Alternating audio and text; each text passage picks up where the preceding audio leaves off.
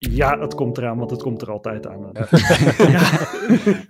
Uiteindelijk Komt komen die? Ja, kaarten het met... komt eraan. Ja, er komt ook USB 4.2 aan. 4.2 keer 2 Gen 2 ook nog misschien. wel. 5.0, precies. 3.0 toch?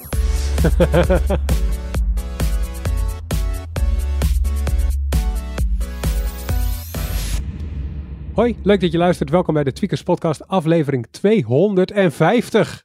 Het is, eh, noemen we dit een mijlpaal, Wout, of bewaren we de mijlpaal tot 256? Want dat is toch eigenlijk wel leuker. Oh, nice. Ja, nee, dat vind ik dat is beter bij ons passende mijlpaal. Ja, dat denk ik ook. Doen we dat. Eh, mijn naam is Arnoud en ik zit vandaag aan de digitale virtuele tafel met dus Wout Funderkotter, Hallo. live vanuit Las Vegas. D- dat klopt. Toch? Ja. Ja, ja, ja. dit is niet de vertraging op de lijn. Ik ben alleen net vijf minuten wakker. Dus dat gaat gedurende de podcast ga ik steeds scherper worden. Just you wait. En we hebben ook Jelle Stuip Live vanuit Amsterdam, hallo. en Thomas Hostenbach. Hey, ja, live vanuit het prachtige Soest. Wordt dit een nieuw ding? We gaan elke keer onze locatie weggeven. Het is minder boeiend als we in de studio opnemen gewoon. Ja, nu kan Maar, het eh, tenminste weer een keer. Ja, dat is waar. We, we, het is het begin van het jaar en we weten inmiddels hoe dat gaat. Eh, de- de- eh, Het oudejaarsavond, de klok slaat 12 uur. Je wenst iedereen gelukkig nieuwjaar. En als je bij Tweakers werkt en je bent een van de gelukkigen, dan ga je bijna vlak daarna gelijk je koffers pakken. Want dan mag je naar Las Vegas voor, ja, wat misschien wel de techbeurs van het jaar is, Wout. Mag ik dat zo zeggen? Ehm, ja, ik kijk met een schuin oog naar Thomas. Want ik, misschien dat Thomas zou willen dit zou willen betwisten en zeggen dat Computex in Taipei de techbeurs van het jaar is. Dit is een beetje wat je tech vindt. Hè? Nou ja, ik, Ja. ik- kijk, Computex is natuurlijk dat is puur componenten. Hier wordt ook heel veel componenten dingen gedaan. Eh, MWC is dan weer puur mobile, maar hier wordt ook weer heel veel puur. Het is wel de meest algemene techbeurs waar gewoon alles bij elkaar komt, denk ik. Ja, laten we het zo zeggen. Vorig jaar was CES in ieder geval niet de techbeurs van het jaar. Want toen was het nog heel erg post-covid. En het was wel fysiek, maar er was eigenlijk niet zoveel te doen. En dit jaar is het, als het goed is, er wel echt eh, los aan het barsten, toch? Ja, dat zou ik Ja. je, dan zou je, kijk je naar mij dat ik je dat kan vertellen, maar de beurs is nog niet open terwijl we dit opnemen. dus ehm, nou, laat ik zo zeggen, eventjes gezien aan de hoeveelheid persberichten in mijn mailbox. Ja, is het dit jaar weer helemaal aan en net zo groot als vorige jaren. Eh, en ze hebben trouwens een gigantische hal bijgebouwd. Ehm, dus dat ding is echt, nou, dat is honderden meters lang. Eh, dus daar ga ik ook voor het eerst een, een stapje in zetten. Dus tijdens COVID in Vegas hebben we gewoon doorgebouwd. Want er is ook opeens eh, gewoon nieuwe hotels uit de grond gestampt in twee jaar tijd en zo. Dus ze hebben hier niet stilgezeten. Klinkt heel Vegas. Maar voordat we daar komen natuurlijk eerst, zoals altijd, de highlights. Want daar gaan we ook dit jaar gewoon weer mee door. Dan begin ik met Thomas. Wat heb je meegenomen vandaag? Ja, nee, ik heb een correctie van onze eindredactie meegenomen op een van mijn artikelen. Ik heb namelijk een, een review geschreven. En in de conclusie daarvan ehm, schreef ik dat externe SSD's het grootste slachtoffer waren van een bepaalde clusterfuck. Eh, dat wordt dus eruit gehaald door de eindredactie. Dat werd een Ah. chaos. Eh, maar jullie mogen raden, wat was die clusterfuck? Ja. Nou Jelle, doe jij ze gooi. Eh, eh, het, het gaat over externe harde schijven. SSD's, ja. SSD's. Ja, dan moet het wel eh, USB zijn. Of, moet- of Thunderbolt. Of, ehm, USB-C. ja, hoe, hoe moet ik het noemen? Eh, Ben ik een beetje warm, Thomas? Het feit al dat jullie drie verschillende namen voor hetzelfde hebben genoemd, dat geeft al wel aan dat het inderdaad over USB 4 gaat. 3.2 Gen 4,32 slash 8. Twee, twee keer twee. Ja. 4 keer 4, 10 Bij- gigabit. Je weet zelf. Ja, nu verplicht ik me natuurlijk zelf om, om, om dit in twee minuten te gaan proberen uit te leggen. Ja succes. Go! Tw- twee externe SSD's heb ik tegenover elkaar gezet. Dat zijn de eerste USB 4 externe SSD's. Het is een Chinees merk Orico en SanDisk, wat we natuurlijk onderdeel van WD eh, kennen. Ehm, de Chinezen die noemen het ook een USB 4 SSD. SanDisk houdt hem bij een dual mode Thunderbolt 3 en USB 3.2 Gen 2 SSD. Ik vind de Chinese benaming wel duidelijker. Ja, misschien eh, is hij net wat minder officieel, want ja, kijk, USB 4, dat is die samensmelting van USB en Thunderbolt die ons beloofd is. Want er was al Thunderbolt 3 en 4 wat 40 gigabit per seconde deed, maar ehm, Thunderbolt apparaten waren niet backwards compatible naar USB. Dus bij een externe SSD best onhandig, want stel je hebt een, een, MacBook of zo. Nou, dan zet je supersnel eh met Thunderbolt je data op een SSD. Kom je bij een computer, of misschien zelfs bij een telefoon die wel USB-C heeft, maar geen Thunderbolt, sluit je je SSD aan, niks. Eh, dan kun je gewoon niet bij je data, zelfs niet langzaam. Dus dat is gewoon echt niet handig, zeker ook als je naar andere bestanden wil kunnen uitwisselen. En USB 4 dat, moet dat dus combineren. Dus dan heb je de snelheid van Thunderbolt als een apparaat USB 4 of Thunderbolt doet. En als je geen Thunderbolt hebt op een PC, dan kan hij gewoon terugschakelen naar USB 3.2, eh, Gen 2 of zelfs Gen 1. Dus dan heb je het over 10 of 5 gigabit per seconde. Eh, waarom is dit nou zo ingewikkeld? Eh, Wat- Tot nu toe klinkt het niet als een clusterfuck. Klinkt het als Ja. USB 4. Dat gaat ons redden. de- het zou de redding worden op papier. Ehm, het, het- hoe oud is USB 4 nu? 2, 2,5 jaar denk ik, zoiets. Ehm, er is al een USB 4 2.0 aangekondigd zelfs. Tuurlijk. Eh, maar er 2 zijn, er zijn dus nog altijd geen eh, controllers om apparaten te maken met USB 4. Dus wat hebben ze nou gedaan om dit werkend te krijgen? Ze hebben hier eigenlijk gewoon een Thunderbolt 3 controller ingezet die zeg maar de, de, de communicatie met de host verzorgt. Dus, dus converteert tussen, tussen Thunderbolt en het NVMe-signaal wat naar de SSD moet. Daar probeert hij connectie mee te maken. Lukt dat binnen een paar seconden niet, dan zit er een fallback normale USB-controller in. Die doet Gen 2. En eh, daar valt hij op terug op het moment dat die Thunderbolt-controller geen reactie krijgt. Dus dit is USB 4 in de praktijk in de zin van het heeft de functionaliteit van USB en van Thunderbolt. Maar ze moet hier dus wel een superdure printplaat met eigenlijk ja, gewoon twee volledige controllerpaden om allebei de interfaces te kunnen doen. En daardoor zijn deze producten ook superduur. Voor de 2 terabyte versies betaal je 600 euro. Hey, maar. Thomas, even, ik ga even op de stoel zitten van de man die de domme vraag stelt. Als al 2,5 jaar geleden deze standaard eh, papier zat en ze hebben het aangekondigd. Waar de hel zijn de controller chips? Geen idee. Vertel het mij. Ja, de, eh, de, op een Nee, je- normaal vertel het mij. Het is jouw highlight. Je hebt, je, hebt, je hebt allemaal van die, van die fabrikantjes die dat soort dingen maken. Van Phison doet dat. En, eh en Asmedia is een, is een, is een bekende Ja. in die wereld. Ehm, en die hebben niks. En die hebben ook niks aangekondigd. En, Maar dat zijn de in principe- controller chips voor in de devices. Als ik nu een, een, het meest high-end moederbord van de fabrikant voor de meest high-end chipset van Intel koop, kan ik daar al USB 4 borden voor kopen? Eh, ja, dat kan. Oké, dus de, de, de chips aan de moederbordzijde, die zijn er wel. Die zijn er wel. Eh, zeker eh, als je voor een Intel-platform gaat. Laptops hebben natuurlijk eigenlijk al jarenlang Thunderbolt. In ieder geval Intel-laptops. Moderne Ryzen 6000 laptops van AMD hebben ook USB 4. Dus, dus aan, de, aan de hostkant is het er. Alleen die apparaten met USB 4 zijn er nog niet. Ehm, en je had wel externe SSD's met iets wat dan USB 3.2 Gen 2 keer 2 heette. Die deden 20 gigabit per seconde. Daar zijn heel veel SSD's mee. Ik denk echt misschien wel een stuk of tien verschillende modellen. Elke fabrikant heeft er wel één of twee. Alleen die aansluiting die zit dus op geen enkele desktop of laptop. Nou ja, er zijn een paar desktops, maar zeker in laptops kom je ze gewoon niet tegen. En ze zijn ook geen onderdeel meer van de USB 4 standaard. De USB Dames en 4 heren, standaard Ja. ja ik, die fallbackt naar USB 3, maar dan wel naar Gen 2 en niet naar Gen 2 keer 2. En dit noemen wij de Universal Serial Bus. Omdat het universeel, wat er ook gebeurt, altijd net niet werkt. Ja, ja ik, ik vond mijn, eh, mijn gekozen krachtterm eh, best terecht voor deze situatie. Maar Nou, eh, ik- de ik- eindredactie ik- vond als het toch ik- iets te ver. Als ik eindredacteur was geweest, dan was hij hier doorheen gekomen.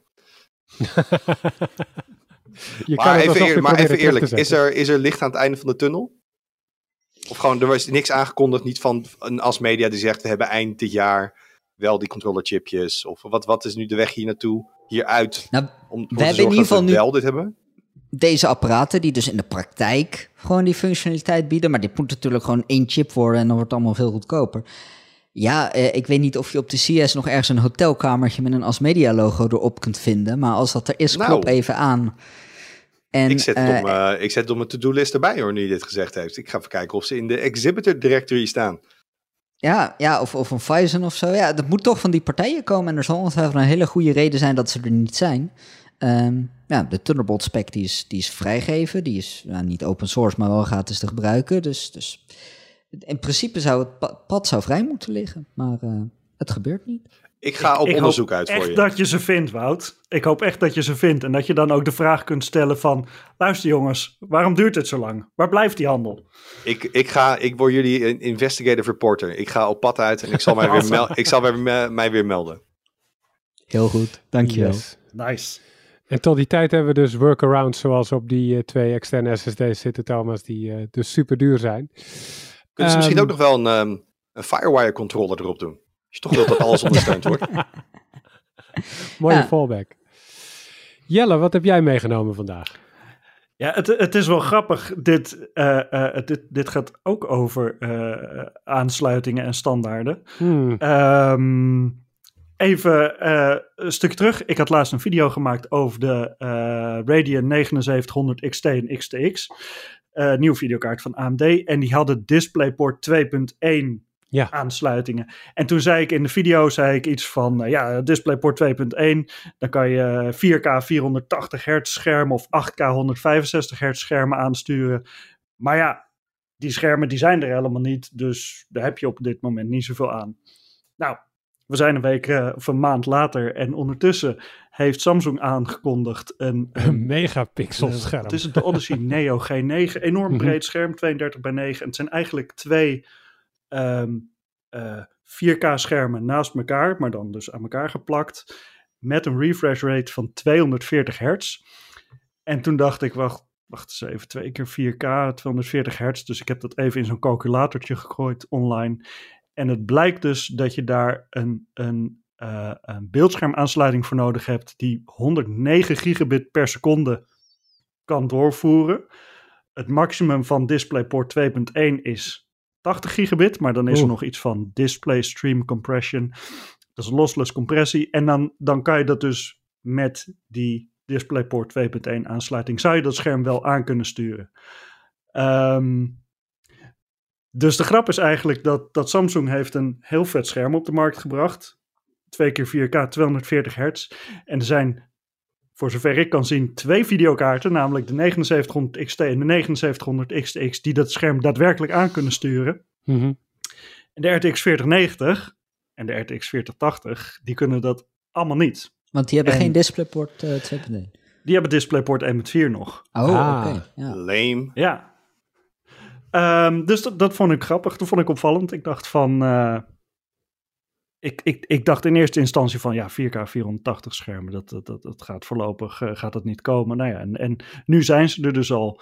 Maar je kan Dus als je wel... een nieuwe videokaart gaat kopen en dat scherm, Je kan natuurlijk wel dit scherm nu alvast kopen. Want als je hem op eh, 240 hertz is natuurlijk een heleboel hertzen. Dus je kan het prima gewoon op een, veel op een, op een schamele 144 hertz eerst gebruiken. Ehm, en dan later, als je nog een keer te veel geld over hebt, dan koop je een mooie nieuwe videokaart erbij. Toch? Eh, ja, dat, dat, dat kan wel inderdaad. Dus, En vro- en het is ook wel zo van, stel, stel je doet, doet hem op die schamele 144 hertz aan je RTX 4090, dan kan je alsnog waarschijnlijk niet gamen op twee keer 4K resolutie. Ik, ik kijk even met een schuin oog naar Thomas, die iets meer van videokaarten weet dan ik, maar volgens mij ehm, is, is 8K gaming of halve 8K gaming is nog best wel ver weg. DLSS 3 aan, alles op low. En dan kijk hoe ver je Ja. komt.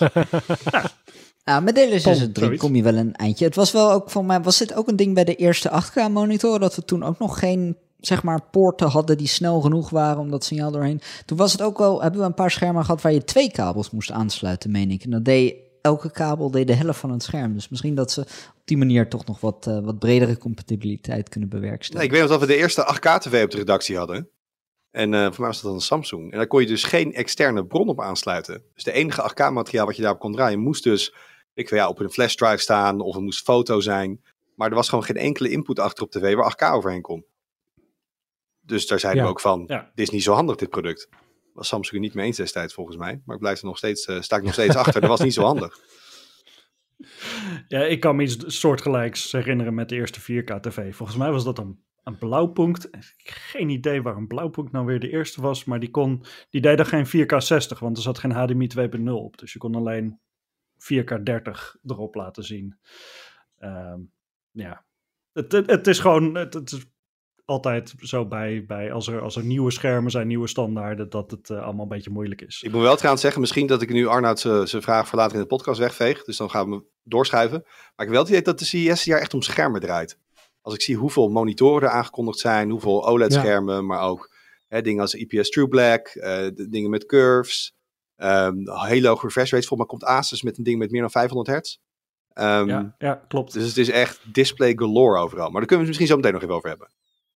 Ja, ik heb ook dat idee inderdaad. Dat, en ook vooral OLED overal is uh, uh, deze CES. Mm -hmm. Maar uh, Jelle, komt er, komt er iets aan waarmee je dat scherm dus wel helemaal op volledige resolutie en verversingssnelheid kan aansturen? Ja, die, die AMD-kaart, de 7900 XT en de 7900 XTX, die, die zijn er al. Uh, ik weet niet of de nieuwe 4070 Ti, waar ik het nu wel over mag hebben, want deze podcast komt Zeker. donderdag online. Uh, of, of die dat heeft, Thomas, weet jij dat? Of die wat heeft? Of die DisplayPort 2.1 heeft? Denk het niet. Als nee, de 40 nee, heeft gewoon dezelfde uh, video-aansluiting als de rest. Ja, ja. dus, um, maar uh, om je, om je vraag te beantwoorden met een simpel antwoord. Ja, het komt eraan, want het komt er altijd aan. Ja, oké. ja. Komt het eraan? Ja. Uiteindelijk komen eraan. die kaarten met... Ja, er komt ook USB 4.2 aan. 4.2 keer 2 dus. Gen 2 ook nog misschien 5.0, ja, 3.0 toch? ja, top.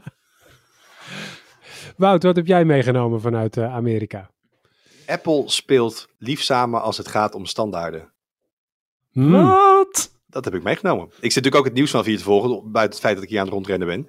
En mm. um, gisteren viel mijn oog op het persbericht dat uh, Qi, we kennen het allemaal wel, de, de standaard voor draadloos laden. Uh, Schrijf je als QI trouwens. Voor, ja, maar dat spreken we uit als Qi. Qi. Dat bestaat trouwens echt al jaren. Qi ja. versie 1 en er zit heel weinig ontwikkeling in. Dus er komt nu ja. Qi versie 2. En wat Apple gedaan? Die heeft gezegd, hey yo, hier heb je onze MagSafe draadloos laden standaard, wat eigenlijk gewoon heel simpel Qi plus magneten is. Um, ja. En um, ja, dus ik denk wat ze gedeeld hebben is waar de magneetjes zitten en hoe ze geconfigureerd moeten zijn. Maar anyway, Qi 2 wordt eigenlijk MagSafe. En wat mij niet helemaal duidelijk is, dat komt toen in het persbericht, of er ook nog echt um, laadsnelheidsverbeteringen zitten. Volgens mij wel. Komt tot, gaat tot 15 watt in eerste instantie. Oké, okay, ja. Dat dus is, dat is niet, ietsje niet sneller. Wel ietsjes, ietsjes sneller. Um, maar dat vond ik gewoon dat Apple de partij is die zegt van... hey, hier, we hebben iets bedacht en dat mag nu iedereen gebruiken. Vond ik wel opvallend aan de ene kant. Aan de andere kant, iedereen deed dit al. Want MagSafe is dus Qi plus een paar magneetjes om de charging coil heen... en om het device wat je neerlegt. En iedereen, maakt, iedereen zijn moeder maakt dus al MagSafe compatible spul. Dat hoeft volgens mij ook niet gecertified te worden voor zover ik weet. Of als dat wel zo is, dan Apple, als een mal aan het certifyen. Want je vindt overal op Ali vind je dingen met MagSafe in de naam. Uh, ja, ik heb dat Android... is, volgens mij is het verschil, als het van Apple is en het gecertificeerd is, dan kan je sneller draadloos laden. Dus MagSafe is Qi plus magneten plus hogere laadsnelheid. En die magneten kan je natuurlijk gewoon kopiëren, want het zijn magneten. Um, maar dan heb je Qi plus magneten, maar wel 7,5 watt, zeg ik even uit mijn hoofd. Of zoiets. Ja, want ik heb, op, ik heb een Android-telefoon met een hoesje die gewoon MagSafe compatible is. Dus ik kan dit op elke MagSafe-lader doen. Um, ja. Maar ik vind wel, ik, ik wil even de, de discussie aangaan.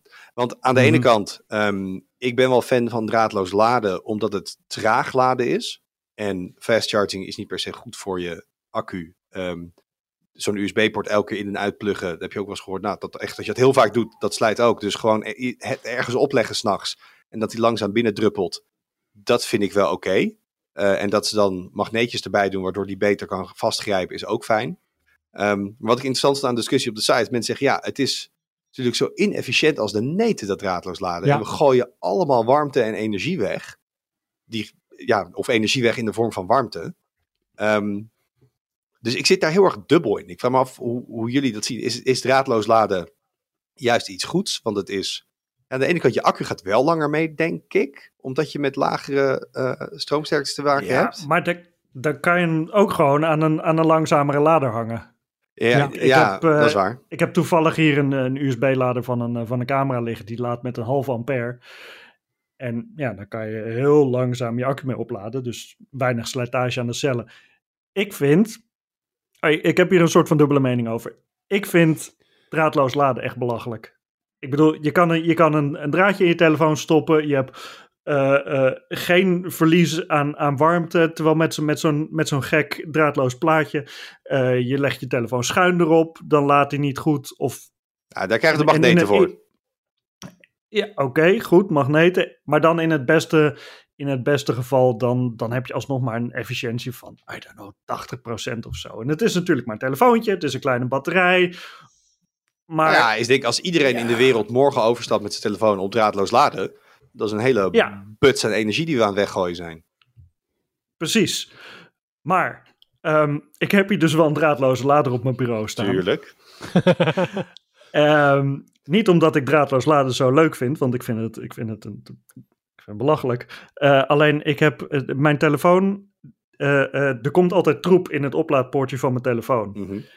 En, en die moet ik dan weer gaan uitbaggeren. En bij mijn vorige telefoon is het op een gegeven moment zo, zo erg geweest dat ik zelfs het, het hele eh eh, PCB'tje met de oplaadpoort eraan heb moeten vervangen, omdat het gewoon niet meer schoon te krijgen is. Wat zit er in jouw broekzakken? Ja, eh, meuk. Ja, blijkbaar. Rotzooi. Ja, kijk, ik, ik, stop, ik stop van alles in mijn zakken. Dus ja, dat, dat, dat, er komt gewoon allemaal troep in. En ja, I don't know. Ehm, dus dat hele opladen, dat gaat nog wel eens mis bij mijn telefoon. En wat dan wel altijd werkt, is die draadloze lader.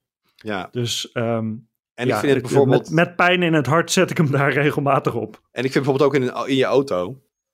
Dit, Oh, daar dit, heb ik hem ook, Dit ja. is allemaal in de categorie eh, enorme first world problems. Eh, maar vroeger had je dan van die, van die houders met zo'n eh, mag of zo, met zo'n zo'n weerstandje. Zo'n moest je hem openklikken en dan vastklikken. En dan nou, was er gedoe. Dan pak je kabeltje ergens. Die lag dan op de grond bij je voeten. En dan moest je hem inpluggen. En zo'n MagSafe autolader. Je stapt in. Toek, je tikt er tegenaan. Met de magneten zit hij vast. Met Qi kan hij meteen laden. Ehm, en je trekt hem weer af als je uit de auto stapt. Dat is voor de gebruikservaring is dat gewoon wel superieur. Dat is gewoon minder gedoe, geklooi. Eh, dus ik zit er ook heel dubbel in. Als eindgebruiker denk ik, eh, laat komen die, die Qi 2. En ik vind het allemaal hartstikke handig. Ehm, top.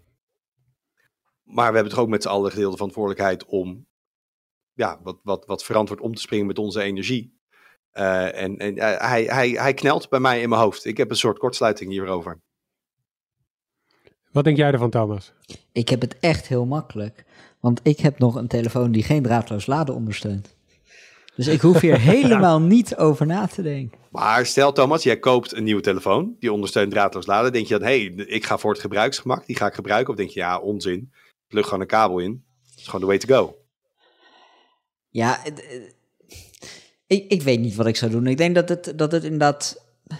Het, het verschilt wel qua, qua, qua gebruiksdoel. Soms wil ik ook laden, maar wel mijn telefoon blijven gebruiken. En dan is draadloos laden natuurlijk geen oplossing. Dus zeg maar het kabeltje naast de bank voor als mijn telefoon bijna leeg is. Maar ik wil wel mijn telefoon kunnen gebruiken. Dat zal er altijd wel blijven liggen. Ehm, ja, ik, ik probeer altijd, als ik een nieuwe telefoon heb, dan probeer ik in het begin heel goed voor de accu te zorgen.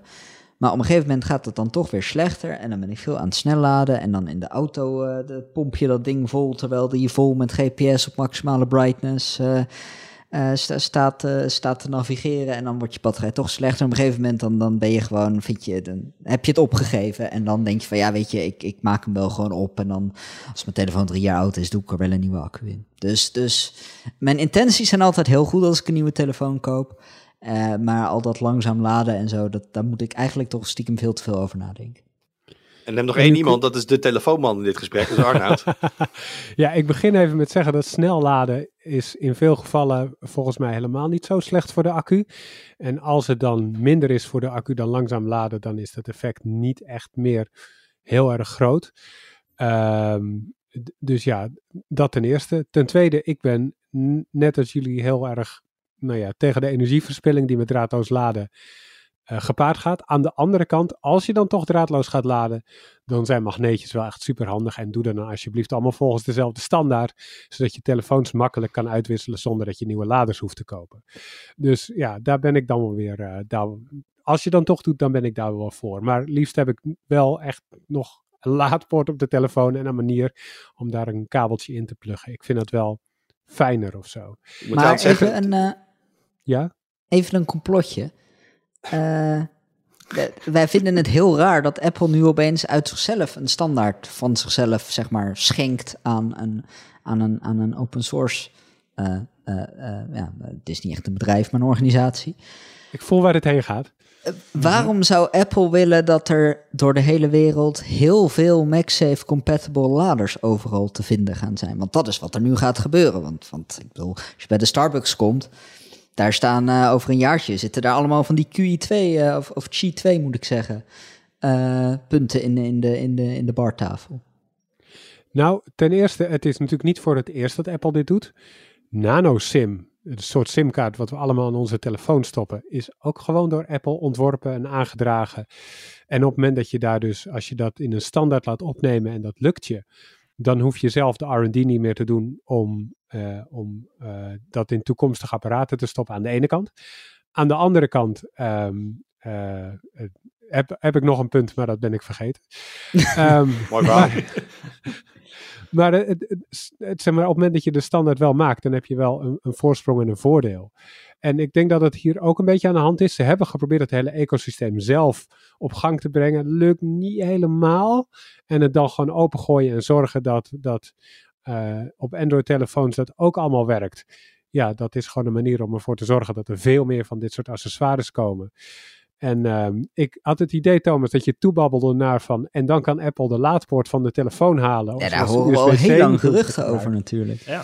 Zou kunnen. Ehm, en dan is dit natuurlijk wel een noodzakelijke, of in ieder geval handige stap daarvoor. Ehm, maar ik weet het niet. Ik weet niet of ze die stap willen durven nemen. Want het past win- ze willen natuurlijk heel groen zijn de hele tijd. En ze hebben de hele tijd over hun klimaatdoelen. Maar dan forceren ze wel elke gebruiker om gewoon 20% meer stroom te gebruiken. Ja, maar dit wordt wel, het ook laden. door Qi wordt het ook gewoon als duurzaamheid geclaimd hoor. Als je het persbericht leest, zeggen ze ook ja, want die magneetjes is de alignment beter. Dus verspillen we minder energie dan nu. Dus dit wordt gepusht, Qi 2. dit is een duurzamere manier van opladen. Vergeleken met Qi 1. Hmm, Ehm, ja. nergens in dat bericht zeggen ze, maar eigenlijk moet je gewoon een kabeltje gebruiken. Ja, want het is wel, we hebben het nu over telefoontjes en lage eh laadsnelheden. Maar ik zie hier op CES echt al jarenlang eh, staat Qi ook met een nieuwe in ontwikkeling zijnde standaard, die ik nog steeds niet terug heb gezien, voor witgoed. Nou, witgoed niet zozeer keukenapparatuur. Oh, ja, ja, ja. Ehm, Ja. Dus, eh, dus het idee is dat je dus een, een aanrechtblad krijgt, waar dus meerdere gigantische spoelen in zitten. Bijvoorbeeld trouwens je inductiekookplaat, daar hebben ze het ook over, dat je dus een, want dat is eigenlijk ook, even eerlijk, we gaan ook allemaal inductie koken, hè? Want gaan van het gas af. Inductie is ook gewoon energieverlies. Eh, maar dan is het warmte en willen we ook warmte in de pan. Dus misschien is dat daar een iets minder groot probleem. Ehm, maar in ieder geval is het idee dat je dus bijvoorbeeld je, ja, je blender of je keukenmachine dus gewoon ergens op je aanrechtblad op een bepaalde plek kan zetten of op je inductiekookplaat. En dan dus op die manier niet hoeft te klooien met stekkers. Want dat is wel echt een heel groot probleem natuurlijk als je een stekker in het stopcontact moet stoppen als je wil blenden. Ehm, dus daar vind ik het, je hoort het dan een klein beetje hoe ik het omschrijf, daar vind ik het nog meer van ja, waar- waarom doen we dit? Ik kan toch wel gewoon van mijn keukenmachine de stekker inpluggen. Uh, maar ik heb wel het idee dat veel bedrijven dit willen doen, dat draadloos laden, omdat het denk ik wel verkoopt. Ik denk dat je het goed kan vermarkten. Moet je eens kijken, ba- eh, allemaal zonder kabels. Ehm, dus ik, ik denk wel dat dit een trend is die door gaat zetten. En sterker nog, die door gaat zetten met grotere apparaten. En ook eh, ja, eh, eh, meer energie die er doorheen gaat. Ehm, en dus ook meer verlies. Ja. Aan de andere kant, het is al heel lang een belofte natuurlijk. Want toen ik voor het eerst op CES was, vertelt opa, in 2010 was draadloos laden. Dat was een jaar na de Palm Pre, die, eh, die smartphone van, eh, van Palm destijds. Had dat ook al, magnetisch draadloos laden zelfs volgens mij. Toen was draadloos laden ook overal op CES. Op manieren die ik nog niet helemaal in de, in de praktijk heb gezien. Dus ik ben heel benieuwd hoe snel dit gaat komen en in welke vorm en hoe precies. Maar eh, ja, uh, het, het, het, is nog steeds iets waar ze mee bezig zijn. Als Apple ermee bemoeid Wout, dan weet je wel dat het meestal een stukje sneller gaat dan. dan zeker, Apple. zeker. Dus uh, ik heb tot slot nog uh, een paar dingetjes. Ten eerste kregen we een lezersvraag van, van Erik. Um, niet collega Erik, maar luisteraar Erik. En die wilde heel graag weten hoe het nou was met mijn printerabonnement. Waar ik het voor het eerst over had. Ik denk in aflevering 76 of 79 of zo. Heel lang geleden. Het idee is dit, ik heb een printer thuis staan die ik niet zoveel gebruik. Die is van het merk HP en dan kan je daar een inkt abonnement voor afsluiten. En de bedoeling is dan uh, dat, die, dat HP op afstand in de gaten houdt of je inkt opraakt. En als je inkt een beetje opraakt, dan sturen ze automatisch cartridges toe. Hoef je niet over na te denken. En dan krijg je dus cartridges gewoon in je brievenbus, kan je die in je printer stoppen. En dan kan je weer doorprinten. Uh, Handig. En in ruil daarvoor betaal je abonnementsgeld. En dan betaal je dus voor een aantal printjes per maand een x bedrag. En dat gaat vanaf 1 euro voor 10 printjes tot aan 1500 printjes, zeg ik even uit mijn hoofd. Ik weet het niet precies. Voor uh, een veel hoger bedrag. Dat heb ik dus al jaren inmiddels. Uh, want aflevering 76 is 3,5 jaar geleden. Zoiets. En uh, ik heb dat nog steeds. Ik heb nog even nagezocht voor Erik. Ik heb het laagste abonnement van 1 euro. Print namelijk niet zo heel veel, heb ik gemerkt. Um, uh, en het werkt heel fijn, want als je dan over cartridges niet hoeft na te denken, is dat toch weer een zorg minder in het leven, zou ik maar zeggen. De keren dat ik print, wil ik gewoon dat, dat er wel inkt is en dat het werkt. Het, is heel weinig. Soms dan ga ik glas etsen en dan print ik de letters ervoor uit. Of ik wil een t-shirt bedrukken en dan doe ik een outline van Han Solo of een, of een, of een, of een baby Yoda of zo. En dan zet ik dat op een shirt. Dat vind ik heel leuk. Um, maar dat is eigenlijk alles waar die printer echt voor nodig is. En dat zijn misschien een aantal printjes per maand. En dan is zoiets wel echt uh, heel fijn. Um, uh, dus al met al, dat is mijn analyse ervan. Voor mij werkt het, maar ik heb geen idee of het voor anderen werkt. Toch even een klein rondje maken. Thomas, zou jij een abonnement willen hebben voor inkt in je printer? Ik heb een HP Instant Ink abonnement sinds een paar maanden. Ja? Want ja, Wow. ik, ik ging op mezelf wonen, dus ik moest een printer hebben. Dus ik sorteerde op laag naar hoog in de price watch. Zeg maar, het moest nog net een scanner hebben, maar veel meer niet. Ja. Eh, dus ik heb een, HP-printertje van 50 euro. Ik kreeg, eh, nou voor mij heb ik iets van 12 of 13 maanden gratis Instant Ink. Eh, Mhm. dus, dus hiervoor moet, moet gaan betalen, moet ik pas eind, eind dit jaar ergens.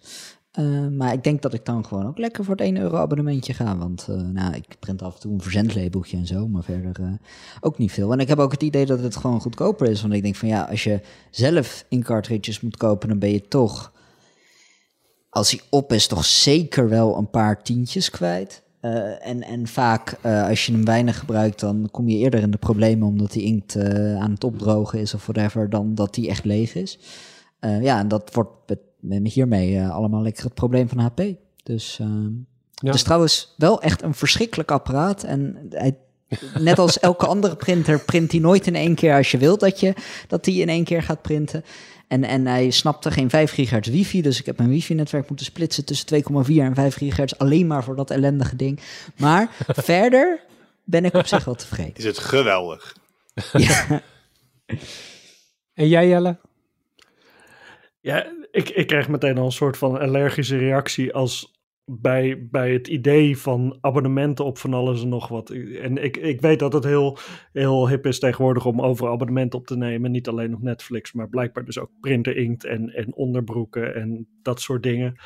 Ehm, ik, ik, alleen al vanaf het, vanwege het idee zou ik dit never nooit gaan doen. Om, om het idee dat je ergens aan vastzit. En ja, je kan natuurlijk altijd opzeggen, maar dat is. Ik, that's how they get you. Zo'n zo'n zo'n gevoel krijg ik erbij. Je ziet het als een Ehm. soort Trojaans paard dan of zo. Of struikroverij of whatever.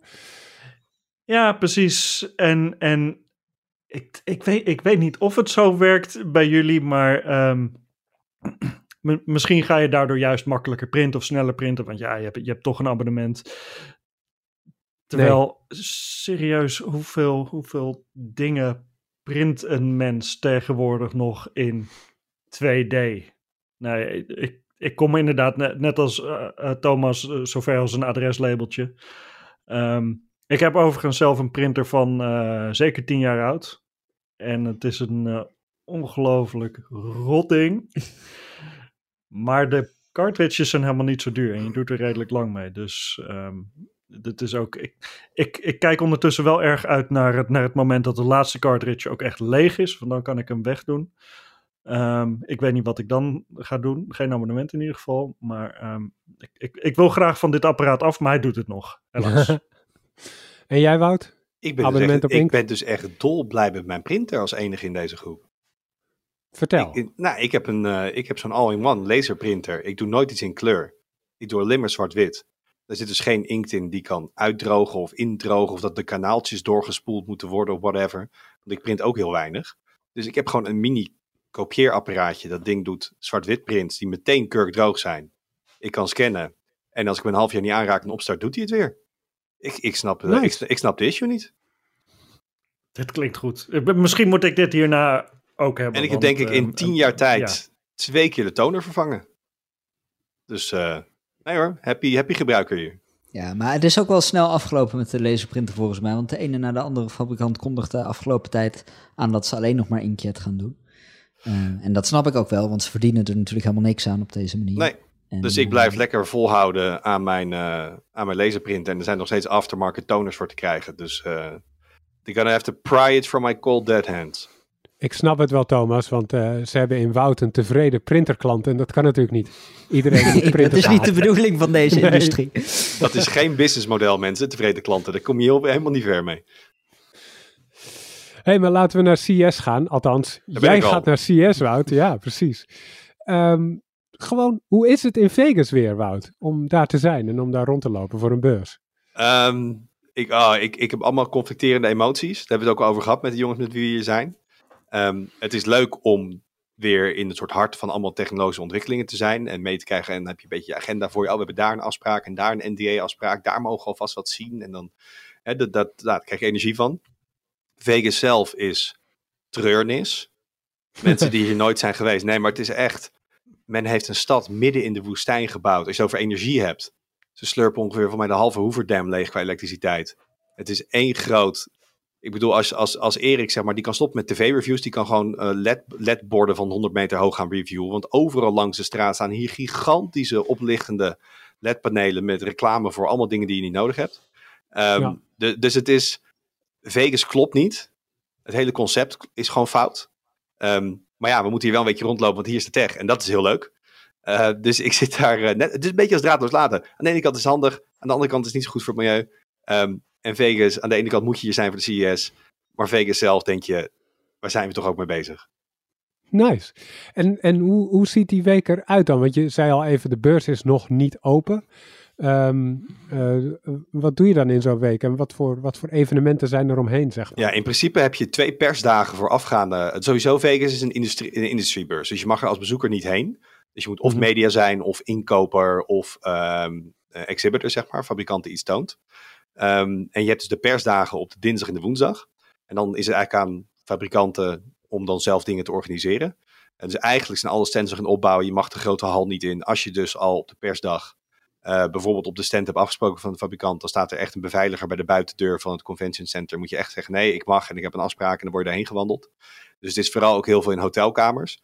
Want dat is ook een ding. Het convention center wat hier staat is gigantisch, maar het is te klein. Dus CES verspreidt zich eh, als een soort vlek over de hele stad.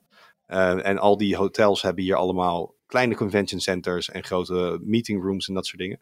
Dus dat is eigenlijk de eerste twee dagen. Dan ben je ja, alvast eh, naar, naar pre-briefings en dat soort dingen aan het gaan. En vanaf donderdag gaat dan de beurs open. En dan heb je, ja, weet je, als je wel eens in de rij bent geweest of zo, kun je er wel een voorstelling van maken. Het is gewoon heel veel vierkante meters. Fabrikanten kopen dan een x aantal vierkante meter, bouwen daar een gigantisch grote of soms kleine stand op. Maar de, de grote fabrikanten, dat is echt, echt enorme constructies.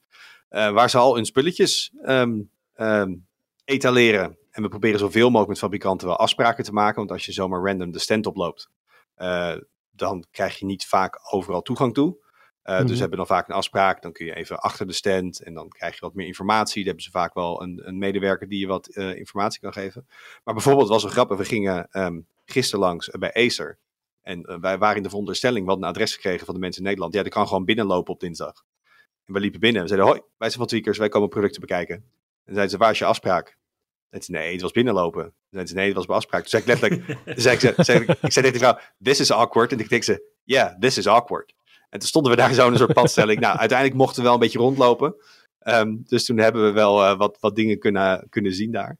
Eh, maar het is wel belangrijk dus om, om afspraken te maken. En ja, voor je echte, de echte details en de echte goede access, zeg maar, moet je wel inderdaad eh, van tevoren dingen plannen. Dus vanaf donderdag ehm, gaan we over de beursvloer heen rausen. En veel van de video's die je dus zal zien, die echt vanaf ja, dat je het beursgevoel meekrijgt, dat wordt dus later in de week gemaakt. En als je een soort onopvallende hotelkamer ziet en denkt, waarom zijn ze daar nou? Ja, omdat daar dan toevallig een fabrikant eh, zat. En hoe, eh, hoe is de verhouding tussen wat er voor en rond de beurs gebeurt en wat er op de beurs gebeurt. Ik bedoel, ik weet van de beurzen waar ik ben geweest dat mijn werk er wel voor 80% op zat op het moment dat de beursdeuren open gingen. Hoe is dat uh, dit Ehm, lastig. Voor de echt grote fabrikanten, die hebben vaak wel gewoon pre-briefings. Um, maar CS is echt een televisiebeurs, dus uh, je kan voorstellen dat een LG en een Samsung en zo, nou, dat is geen geheim. Daar zijn we al langs geweest wat de beurs open gaat. Uh, maar wat ik ook heel leuk vind aan CES, is dat je ook heel veel nieuwe gewoon dingen ontdekt. Er zitten ook heel veel kleine partijen, partijen waar je geen weet van hebt of waarvan je niet weet wat ze meenemen. Um, en dat zie je dus ook pas als je over de beurs gaat lopen. Dus een van de leukste dingen vind ik ook om echt gewoon rond te lopen en rond te kijken. En nou, als je dan naar het hoofdgebouw gaat, dat zijn vaak wat grotere fabrikanten. Maar ze hebben ergens in de kelder bij het Venetian Hotel ook nog een heel onderdeel. Ja, en daar koop je echt gewoon een stand op de vierkante meter. Um, en dat zijn echt hele kleine steentjes zijn dat. Maar dan heb je op, op, op de hele grote dichtheid van kleine bedrijfjes waar ik nog nooit van gehoord heb. En dat is wat we op de redactie in de Volksmond altijd gekkigheid noemen. Um, mm -hmm. En de gekkigheid, uh, het gekkigheidgehalte op CES is heel leuk. Dus de gekkigheid vinden we vaak, daar lopen we tegenaan later in de week. Um, en de echt grote introducties, ja, dat, dat proberen we vaak toch wel eventjes onder embargo eerder te krijgen en alvast even naar binnen te glippen. Uh, vooral ook bijvoorbeeld omdat we willen filmen en dat soort dingen. Nou, dan heeft wat meer aanlooptijd nodig. Uh, dus ja, dat doen we vaak wat eerder. Yes, en een paar van die grote dingen die zitten natuurlijk in de componentenhoek, Thomas. En uh, ja, we hebben al wat dingen gezien eerder deze week. Wat, wat voor dingen kwamen er tot nu toe langs? Ja, 2023 wordt toch wel echt het jaar van de PC Express 5.0 SSD. Um, mm. Dus uh, daar hebben heel veel fabrikanten die hebben daar eindelijk hun, hun echte modellen voor getoond. Er al, vorig jaar werden er al van die, van die development uh, uh, um, ja, SSD's getoond, die dan, die dan nog niet eruit zien als een SSD die je straks echt kan kopen, waar nog geen mooie sticker op zit en zo.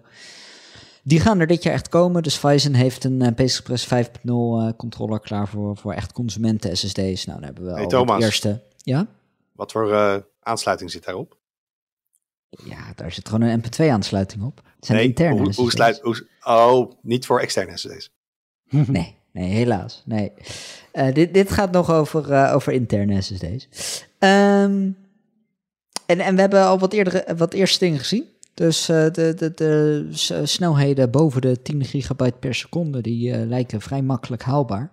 Byte, is niet bit. Gigabyte, inderdaad. 10 gigabyte per seconde. En dat is dan nog een development bordje van Phison zelf. Uh, en die zijn daar doorgaans wat conservatief in. Um, dus ik denk dat je wel van, van, van, de, van de Samsungs en de WD's en de Corsairs van deze wereld mag verwachten dat SSD's gaat zien die misschien wel 11, 12, 13 gigabyte per seconde gaan doen.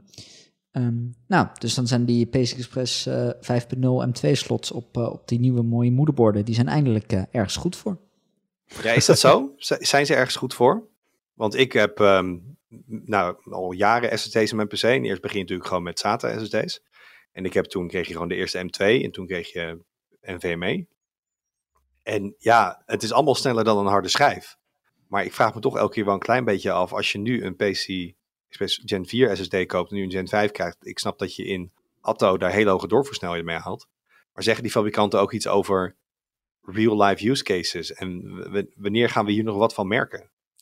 Nou, bij Gen 4 was de real-life use case was, uh, Microsoft Direct Storage. Hè, dat je textures kon gaan streamen in games, net zoals op de, op de, op de huidige generatie consoles. Uh, er is nog altijd geen enkele PC-game die daar gebruik van maakt. Uh, ik heb, om, om heel eerlijk te zijn, heb ik fabrikanten het niet eens meer zien proberen. Het gaat echt gewoon om de doorversnelheid. En natuurlijk, als je even tussen twee SSD's iets, iets heen en weer kopieert en je ziet dan zo'n balkje vliegen met 10 gigabyte per seconde, natuurlijk geef je dat even een kick. Maar inderdaad, het is voor heel weinig consumenten echt heel nuttig. In ieder geval nu nog. Uh, maar ja, aan de andere kant, als jij echt uh, dingen doet waar, waar je SSD niet snel genoeg voor kan zijn. Als jij gewoon werk hebt wat letterlijk sneller gaat als je hogere opslagsnelheden hebt, dan. Uh, ja, mijn vraag is, dus, mijn vraag is dus eigenlijk: wat is dat werk? Want ik zou het niet zo goed, niet zo goed meer weten met dit soort snelheden. Ja, hele, hele grote bestanden kopiëren moet je dan doen. Dus dan moet je misschien denken aan, aan video-editors die, die echt in, uh, in 4K, 8K werken met van die, je hebt uh, van die ongecomprimeerde videoformaten die echt heel, heel snel heel groot kunnen worden. Ja, ProRes bijvoorbeeld. Maar dat zou je dan van een PC Gen 5 naar PC Gen 5 SSD moeten kopiëren.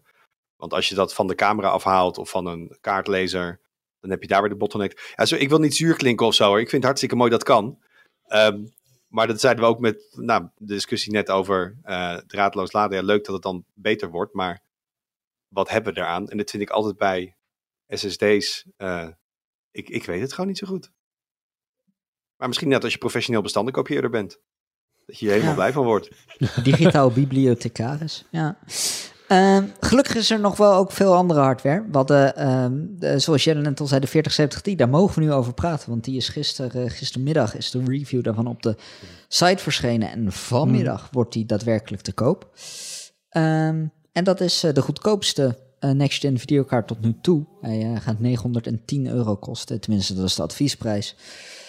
Um, ja, dat is natuurlijk wel een klap meer dan de, dan de 3070 Ti. Volgens mij iets van 300 euro meer als je puur naar de adviesprijzen krijgt, kijkt.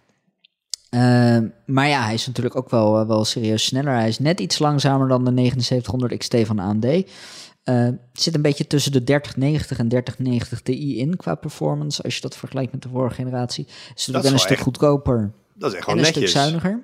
Ja, dus, dus uh, het, het enige is, kijk, als je gewoon kijkt van klopt, uh, klopt de performance per watt, klopt de prijs-prestatieverhouding.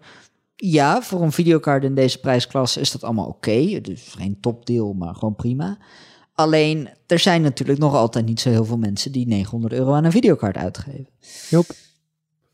Dus je wacht eigenlijk op de 4060?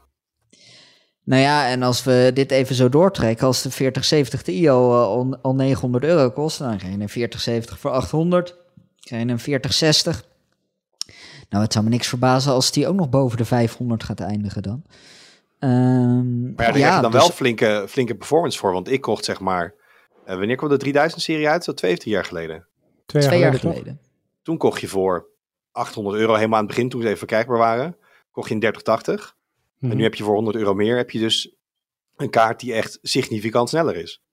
Um, dus misschien dat een 4060, het is niet alsof mensen uh, allemaal die Samsung G9 monitor kopen. Dus als jij gewoon nog steeds op 1440p game, denk ik dat een 4060 misschien heel leuk gaat zijn. Maar... Ja, ja, alleen, uh, ja, en, en dan, dan schuift dus uh, die, die line-up die schuift mee. Dus je moet eigenlijk een steeds een goedkoper model in die line-up gaan, uh, gaan kopen. Alleen, uh, tot nu toe houdt het op bij de 4070 Ti. En over een paar maanden houdt het misschien op bij een 4060 inderdaad. Maar mensen die gewoon, ik zou bijna zeggen, een normaal bedrag voor een videokaart willen neertellen. Die zeggen 200, 300 euro. Dat is wel een beetje het segment waar ik in wil shoppen. Ja, dan moet je dus om te beginnen heel lang wachten totdat je eindelijk kan profiteren van die nieuwe generatie. En dan vervolgens dan moet je dus bijvoorbeeld iets wat, wat 4050 heet of een AMD-equivalent daarvan gaan kopen. Ja, dat klinkt natuurlijk ook niet meer heel erg spannend. Um, Denk je dat, dat Nvidia zichzelf hiermee enorm in de voet aan het schieten is eigenlijk? Want die prijzen zijn natuurlijk over de hele lijn veel hoger. De vraag is volgens mij totaal ingezakt afgelopen jaar. Uh, als ik het goed heb begrepen. Zijn ze zichzelf echt helemaal uit de markt aan het prijzen met zo'n 4070 Ti? Ik denk het niet, want de prijs-prestatieverhouding die AMD hanteert voor zijn kaarten tot nu toe is eigenlijk gewoon hetzelfde. Die 7900 XT die is 10% sneller en 10% duurder, zeg maar. Um, dus ik denk dat dat wel meevalt. De, de, er gaat inderdaad, inderdaad veel minder volume om in videokaarten nu, ja, gewoon aantallen. Dat betekent dus ook dat als ze die winst op hetzelfde niveau willen houden, moeten ze uit elke verkochte kaart meer winst halen, want uh, ze verkopen er minder. Ja. Um, dus, dus dat zit daar ook een beetje in. Um, en verder is het natuurlijk gewoon hele dure hardware. En, en de CEO van Nvidia die verklaarde dat, volgens mij zelfs tijdens de keynote nog weer even door te zeggen van ja, de kosten zijn allemaal heel erg hoog. Uh, hij heeft een tijdje geleden ook gezegd uh, dat Moore's Law nu echt helemaal dood was. En dat, uh, dat videokaarten per generatie niet meer goedkoper, maar duurder gingen worden voor hetzelfde prestatieniveau omdat, uh, omdat die uh, nieuwe productieprocessen zo, uh, zo knijterduur zijn. Um, ja, en, en de enige die daar wat aan kan doen, dat zijn de concurrenten. AMD heeft zijn, zijn keynote nog niet gehad dat we dit opnemen. Wellicht dat zij nog met een wat goedkopere kaart uit gaan komen. Maar eerlijk te zijn, zijn de geruchten daarover nog niet heel sterk. Dus ik vraag het me af. En we hebben natuurlijk een nieuwe speler op de GPU-markt, Intel. Uh, ja. En uh, die hebben hun eerste videokaarten vorig jaar geïntroduceerd. Zijn heel hard aan het werken om de drivers en de software beter te krijgen. Maar echt concrete plannen over opvolgers daarvan hebben we nog, uh, nog niet gehoord. Dus uh, voorlopig is het toch uh, Nvidia wat een beetje de, de dans leidt als het om de nieuwe generatie videokaarten gaat. Ja, je noemde Intel al even, die had ook nieuwe processors deze week als ik het wel heb. Wat zit daar tussen? Ja, de, we hadden natuurlijk de 13900K, 13700K, 13600K vorig jaar. Uh, dat zijn de, de overklokbare uh, processors uh, van de 13e generatie Core. Die is nu helemaal uitgebouwd voor desktops. Dus er zijn ook i5, zelfs i3's. processors die niet overklokbaar zijn, met 4 cores, met 6 cores. En het leuke is de niet overklokbare i5's. Dus dan heb je het over de 13400, 13500, 13600. Die hebben nu voor het eerst ook E-cores. Uh, bij de vorige generatie was het 12600K en hoger. En nu kun je dus al vanaf zo'n 200, 250 euro een processor met 6 P-cores en uh, 4 of 8 E-cores uh, gaan ja. kopen. En, nou, wat, en, wat heb je daaraan op zo'n processor? Veel betere multithreaded prestaties. Het idee van, van die combinatie is een beetje... Je hebt taken die het heel goed doen met uh, weinig cores die wel heel snel zijn per stuk. Dus hoge kloksnelheden, hoge IPC. Nou, daarvoor zijn dan die 6 P-cores. En je hebt software die schaalt heel goed naar heel veel cores. Maar dan is het juist veel efficiënter om die per stuk wat langzamer te maken, wat lager te klokken. En er gewoon heel veel van te plaatsen. En daarvoor zijn dan die e-cores. En het idee is dan dat je, als je een multithreaded workload hebt, dan belast hij gewoon al die cores. En dan is hij redelijk efficiënt voor het prestatieniveau wat hij haalt. En heb je iets wat echt draait op een paar cores die snel moeten zijn, zoals een game. Uh, dan kan die volledig op die P-cores draaien. En dan, uh, dan heb je in die zin ook geen last van die e-cores, want ze zijn zuinig en klein. Dus uh, uh, ja, ze beïnvloeden dat verder niet zo heel veel. Um, AMD had ook nieuwe processors voor desktops. die gaan we officieel pas later deze week zien, maar dat is al ruimschoots uitgelekt. We krijgen een paar nieuwe Ryzen 7000 modellen met lagere TDP's. Dat zijn eigenlijk varianten van de bestaande processors. Dus gewoon een Ryzen 5, een Ryzen 7 en een Ryzen 9. maar dan met een 65 watt TDP. En uh, dat betekent dus dat ze, nou, ze kunnen wel even turboen, maar daarna dan stabiliseren ze op een lager verbruik. Dat betekent dus dat die processor misschien wel wat langzamer is, maar ook een stuk zuiniger. En nice. dat, uh, dat komt de efficiëntie ten goede. En was natuurlijk een van de grote nadelen van die eerdere Ryzen 7000 SKU's, dat die gewoon uh, ja, heel veel stroom verbruikt. En wat je ja, hier vooral ziet op CES, als je naar de aankondiging kijkt, zijn de mobiele varianten van al deze CPU's. Want ja, iedereen, want... elke laptopfabrikant heeft een nieuw model, want er zitten nieuwe CPU's in en mobiele versies van de 4000-serie van NVIDIA. En dat drijft weer die hele laptopmarkt. Ja, ja. ja inderdaad. Zo, zowel uh, AMD komt met nieuwe processors, AMD komt met nieuwe videokaarten, Nvidia komt met nieuwe videokaarten. Die hele 13e generatie core, die was er nog niet voor laptops en die wordt dus nu ook op CES uh, geïntroduceerd. Dus, uh, dus veel laptop hardware. Ja, en wat, wat ik daar heel interessant aan vind, dat is wel grappig. Het komen we weer op het, uh, op, uh, op het energieverbruik uh, terug. Ze hebben nu ook heel veel HX-processors. Die hadden ze bij de Alder Lake generatie ook. En de, de, de HX-generatie van die laptopprocessors, dat zijn de modellen die een TDP hebben van 55 watt. En die gaan maximaal tot 157 watt in een laptop. In een laptop? In een laptop, ja. Um, en dan, dan, heb, je, dan heb je dus een, inderdaad. Uh, die, die processors die worden ook daadwerkelijk toegepast. Vorig jaar waren die HX-processors er al. Die werden nauwelijks door fabrikanten toegepast. En nu zie je bij de introducties van uh, heel veel game laptops met een RTX 4080 videokaart. dat er dus ook zo'n HX-processor in zit. Um, de 4080 zelf die uh, kan maximaal volgens mij 175 watt verbruik hangt een beetje vanaf hoe de, hoe de fabrikant het uh, uh, configureert. En wat hier dus ook weer het interessante van is, is dat we zijn gewend dat processors, chips, die worden sneller, want hè, we kunnen ze, of, ze, worden kleiner gemaakt, meer transistors op, een, uh, op dezelfde grootte, meer snelheid. En we kunnen ook die, die kloksnelheden steeds hoger krijgen. Um, maar op het het, het, het is niet zo dat koeling beter wordt. Als in, het, het, wordt misschien wel iets efficiënter om de warmte van de ene plek naar de andere plek te brengen. Maar op het moment dat een chip 157 watt genereert, dan moet je nog wel die 157 watt aan warmte afvoeren. Mm-hmm. En ja, dat, dat, dan kan je leuk uh, de hele toffe koelpasta gebruiken. maar die, dan moet je alsnog 157 watt aan warmte afvoeren. Dus ik vind het een hele, hele eigenlijk ook wel een, een, beetje een rare ontwikkeling van, ja, de- de- de- gooi dat vermogen, blijf dat vermogen maar omhoog gooien bij die, bij die eh, processors en bij die GPU's en, en het, het, het- de, de, de laptopfabrikanten die moeten maar uitzoeken hoe ze het koelen. Dus zo, zo komt het een beetje op mij over. Ja. En ehm, ja, en, en hoe voed je ermee. dat eigenlijk? Ja, daar, moet- daar moet dus ook een hele dikke voeding aan hangen, inderdaad. Ehm, eh, maar goed, dat. Ik, ik, eh, wat was het? 330 watt voedingen heb ik gezien bij eh. Alienware modellen. Dat is niet ongebruikelijk voor, voor echt dikke game laptops. Hebben, hebben dat in het verleden ook wel gezien. Ja. Ehm, en in het verleden had je natuurlijk ook nog eh, game laptops met twee videokaarten in SLE of in Crossfire erin. Eh, nou, dat, dat doen we tegenwoordig niet meer. Maar goed, we, we zitten nu eigenlijk hetzelfde vermogen door één videokaart heen te jassen. Ja. Dus ehm, ja, dat, dat, dat is wat mij eh, qua, qua hardware wel opvalt bij CS dit jaar. En wat me ook opvalt, Jelle, ik zei het al eventjes eh, eh, meer dan een half uur geleden. OLED-schermen op eh, heel Ja. veel laptops.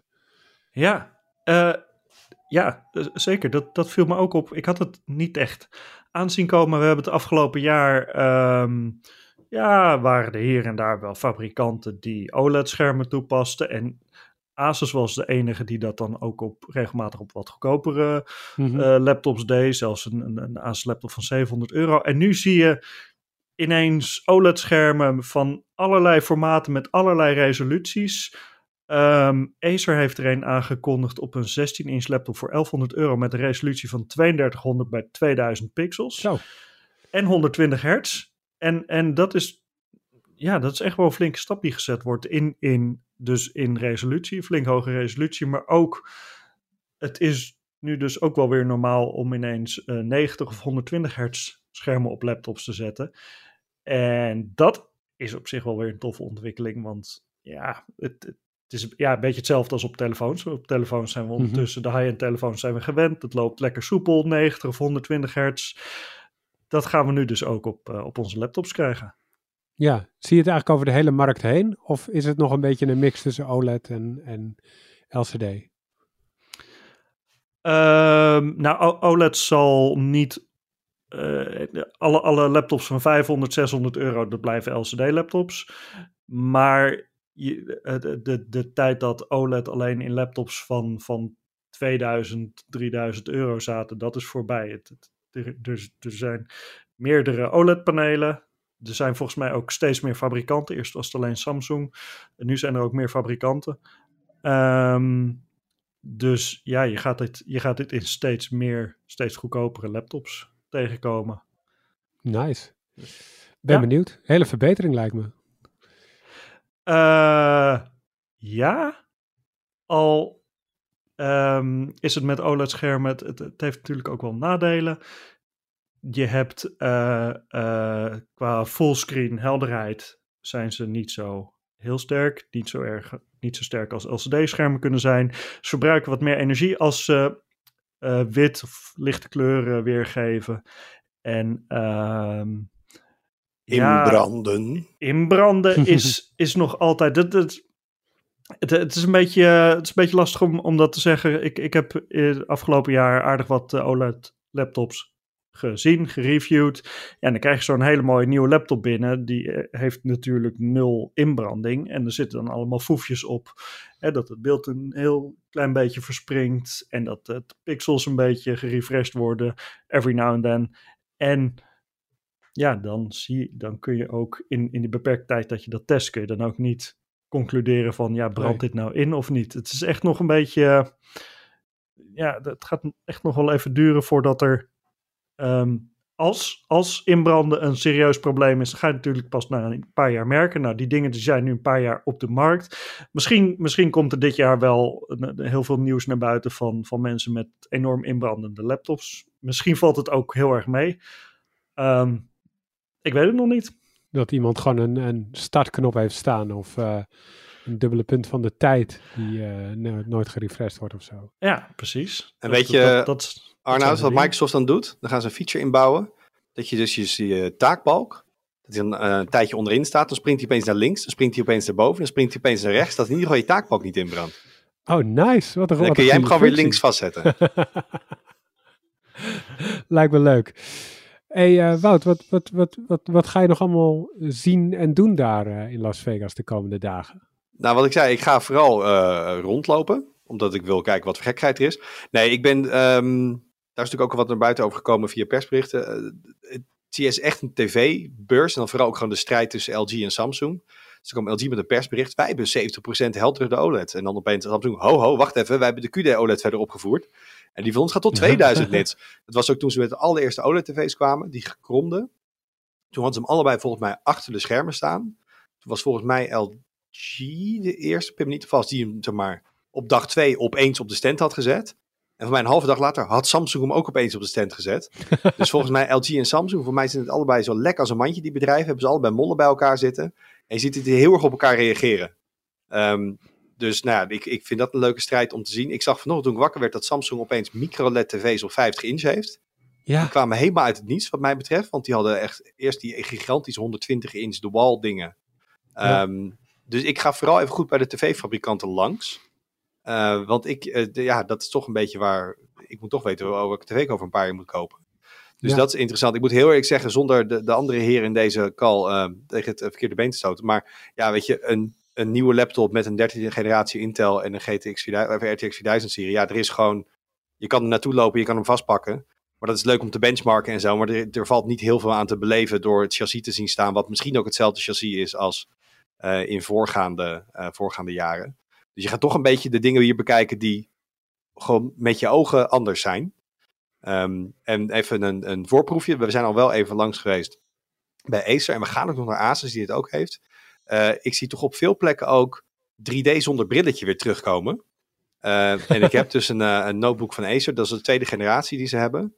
Die hebben dus een, een notebook met een ingebouwd display. Waar je dus gewoon voor gaat zitten met eye-tracking camera's. En die weet dan waar je bent. En dan gaat hij dus eh, een stereoscopisch beeld op je afvuren. En dat vond ik echt verbazingwekkend goed werken. Je moet even de sweet spot vinden. Maar als je dan eenmaal... eh, ik, ik heb daar God of War op gespeeld. En nou, je, kan natuurlijk hè, met nieuwe videokaarten, nieuwe CPU's... We kunnen de, eh, de resolutie steeds verder omhoog gooien. We kunnen nog mooiere lichteffecten doen met raytracing. Maar als je dan hebt over dingen die een gamechanger kunnen zijn... dat je echt van het een op het andere moment denkt... wow, dit ziet er heel anders uit. Ja, dan is iets als dit, is dat wel. Eh, dus ik ga wel even nog een rondje lopen om te kijken of dit nou toevallig één of twee fabrikanten is. Of dat, ik had ook een paar mailtjes van bedrijven die met 3D bezig waren. Eh, misschien dat het wel de revival wordt van de- eigenlijk gewoon de, de, wat ooit met de Nintendo 3DS begon. Dat ze dit nu op, eh, op grotere dingen gaan zien. voeg toch een dimensie toe. deel 6 of zo. De Nee, revival van 3D deel 6. Het komt elke keer en dan valt het weer en dan komt het weer en dan valt het weer. Maar we hebben nu ook, weet je, de panelen zijn hoge resolutie. Dus zo'n laptop heeft dan een 4K paneel. Heb je 2K per oog. Nou, dat ziet er ook echt wel redelijk scherp uit. Ehm, dus eh who knows? 3D, nu, nu echt tof. Nou, dat lijkt me een heel mooie eh, aanleiding om te zeggen, laten we nog even vooruitkijken wat er op de site gebeurt eh, komende week. Natuurlijk veel vanaf CES, niet alleen van jou Wout, maar ook van Collega's er Erik, en, collega's Erik en Friso. Ja, dus we zijn, Ja. ehm, we zijn al wat dingen aan het bezoeken gisteren en vandaag. Dus ehm, nou, ik denk de dingen die ik net heb verwacht veel tv-dingetjes, previews. Ik weet dat Erik bij vandaag met een paar fabrikanten langs gaat. Ehm verwacht eh, toch wel wat dingetjes ook op, eh, op laptop- en monitorgebied, denk ik. Het is allemaal gewoon, het, het is een beetje een open deur, maar CS, het is allemaal display. Het zijn schermen in laptops, het zijn eh, OLED-schermen laptops, het zijn monitoren met hoge refresh rate, het zijn televisies. Eh, dat is wel een beetje de, de rode draad, dus daar ga je wel veel van zien en lezen de komende dagen. Yes. En wat we ook nog gaan doen op de site komende week is ons eh Plus abonnement afsluiten. En eh, we hebben nog een terug in de tijd en een paar interviews, hartstikke leuk. En wat we ook hebben is een soort van het beste van Plus. Dus een overzicht met de, met de mooiste artikelen die we afgelopen twee jaar als onderdeel van het abonnement hebben gemaakt. Onze favorieten in elk geval. Ik heb een lijstje ingeleverd eh, bij, eh, bij de auteur van dat artikel. Dus ben heel benieuwd hoe dat eruit komt te zien. Maar dat lijkt me in elk geval heel leuk. Dat staat ook komende week op de site. En, Dank en, een, wel, en een soort, Arnold, een soort bittersweet. eh, plus stopt, maar de artikelen blijven online staan. Ja. Ehm, en voor de mensen die het nooit hebben gehad, er gaat een, een, een schat aan een archief eh, gaat er open. Ehm, dus mensen kunnen ook lekker gaan grasduinen in al die mooie verhalen die de afgelopen twee jaar geschreven zijn. Inderdaad, inderdaad. Daar zit nog een hoop moois tussen. Dank jullie wel voor vandaag, jongens. Jij dankjewel voor het luisteren. Feedback kan uh, naar podcast.tweakers.net in de mail of als reactie op de op de site. En tot volgende week. Doei doei.